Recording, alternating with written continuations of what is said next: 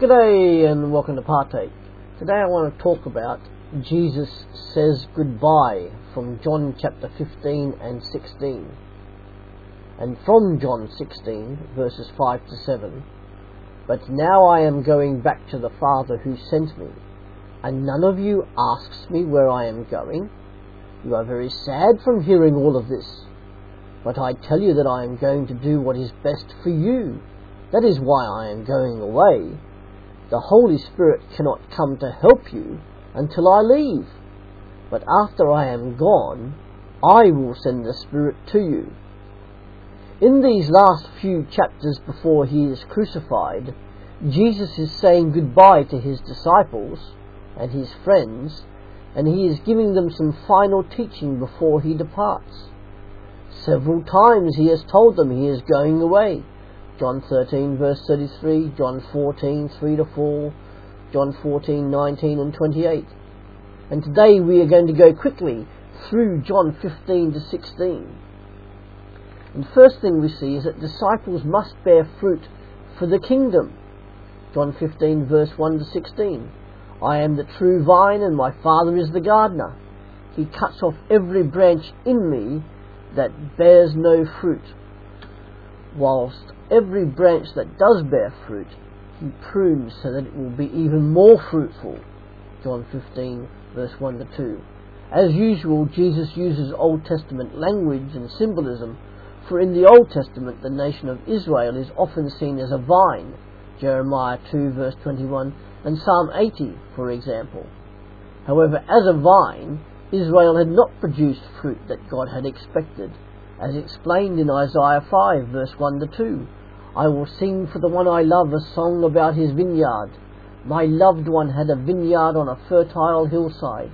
He dug it up and cleared it of stones and planted it with the choicest vines. He built a watchtower in it and cut out a winepress as well. Then he looked for a crop of good grapes, but it yielded only bad fruit. With Jesus describing himself as the true vine, the implication is clear that the nation of Israel was but an imperfect precursor to his perfect self. With Jesus as the vine, all believers are the branches, and all believers draw spiritual nourishment from him, the vine. As part of this nourishment, sometimes pruning is required. John fifteen verse two. Cleansing is also required in order that fruit be born from the Christian disciple. This cleansing is through regular confession of sin and partaking of Holy Communion, as explained in the foot-washing scene of John thirteen. To prove to others they are his followers and his disciples, Jesus tells them they are to continue loving him and also to sacrificially love others joyfully. John fifteen, verse twelve to fourteen. By doing these things, which is now their mission statement, they will bear much good fruit for God's greater glory. John fifteen, verse eight. And the same is true of us today, if we call ourselves Christian disciples. And then secondly, disciples will suffer for the kingdom. John fifteen, verse eighteen to twenty-seven. John fifteen, verse eighteen. If the world hates you, keep in mind that it hated me first. Having spoken of love and bearing fruit, Jesus now declares a warning in the context into which he is sending them. We learn from this passage that opposition to Jesus' message is unavoidable for the Christian disciple. The first opposition is that of the old nature attacking the new nature. Christian disciples, Jesus said, were called out from the world, John fifteen verse nineteen. Christian disciples upon conversion belong to a different place and are headed for a different place. Secondly, opposition is to be expected simply because of who Jesus is. John fifteen verse twenty-one. Christian disciples share in the life of Jesus, and the way the world treats Jesus is the way the world treats all his disciples. Thirdly, opposition comes through revealing evil. Jesus as the light of the world exposed evil and sin through his words, John fifteen verse twenty-two, and his works, John fifteen verse twenty-four. At the beginning of his ministry, Jesus commanded all those who follow him to also be lights of the world, Matthew five verse fourteen to sixteen. This is done by consistently ensuring that our works and words match our lifestyle and that no hypocrisy will be found, Opposition brings persecution, and regularly throughout history, Christian believers have been persecuted for their faith in Jesus. In our own time, perhaps the most persecuted century of all. Being a Christian is not an easy decision, but it is worth it. It is also endurable because of three things. God still remains Lord God despite all thrown against him. Secondly, we share in Jesus' own sufferings, and therefore we have fellowship with him. Philippians three verse ten. And by being persecuted, it shows that we belong to him. John fifteen verse nineteen. And the main reason all opposition can be endured is because the Christian disciple is not alone. God the Holy Spirit witnesses with the Christian disciple, John fifteen verse twenty-six, not as a supplementary person filling a perfunctory role, but rather as the pioneer going out to testify about Jesus, ahead of the Christian disciple, John fifteen twenty-six to twenty-seven. And then disciples will have resources in the kingdom, John sixteen. And the first resource that Christian disciples have is, as we have already seen, the Holy Spirit. After all, he is the real evangelist. In conjunction with him, the Christian disciple has three resources to use: proclamation, counseling, and discipling.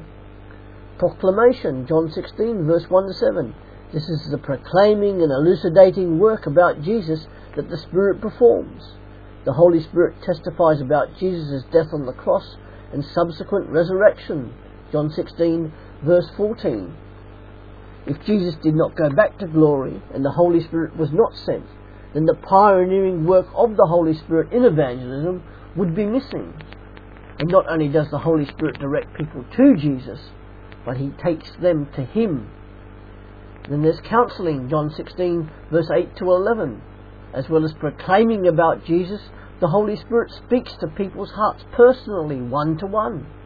He convinces people, hearing of God's word, of three things: their own sin, John sixteen, verse eight, their separation from a righteous God, John sixteen, verse ten, and then finally in regards to the judgment of Satan and all those who follow him, John sixteen, verse eleven. In these three things, a person is led to the cross in order to confess their sin and need of Jesus Christ and the salvation only he can provide. And then thirdly, discipling, John sixteen, verse twelve to sixteen. Once brought to faith, the Holy Spirit still performs several tasks for the twelve disciples. He will guide them into all truth and develop what is coming in the future, John sixteen, verse thirteen. The New Testament is the product of this work, and that through the inspiration of the Holy Spirit. For all Scripture is God-breathed, writes Paul. For the Christian disciple today, the Holy Spirit also helps them. He helps them to apply the Bible to their life in order that Jesus Christ be glorified, John sixteen, verse fourteen. And the second resource available to the Christian disciple is Jesus himself, John sixteen, verse sixteen to thirty-three. And we have his presence. The twelve disciples will experience sorrow and loss when Jesus is crucified and dead. But after the resurrection, when Jesus rises from the dead, their sorrow will turn to great joy, similar to the exceedingly great joy after the pains of childbirth. And Christian disciples today also have Jesus' presence with them, particularly when engaged in doing the work of an evangelist. And we have his provision. Through answered prayer, joy abounds, John sixteen, verse twenty-four.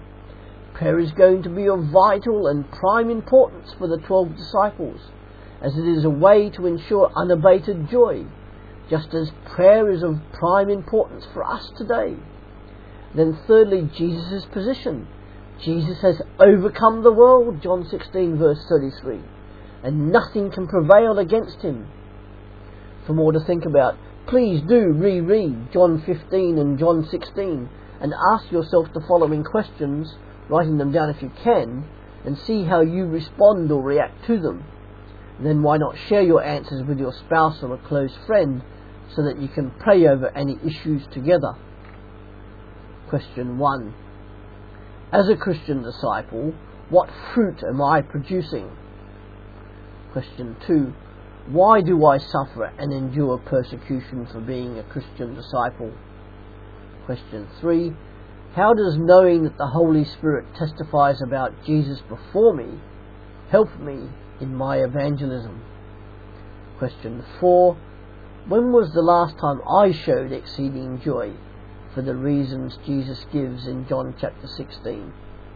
As ever, if you have any comments to make on this, please do contact me at partakes at googlemail dot com.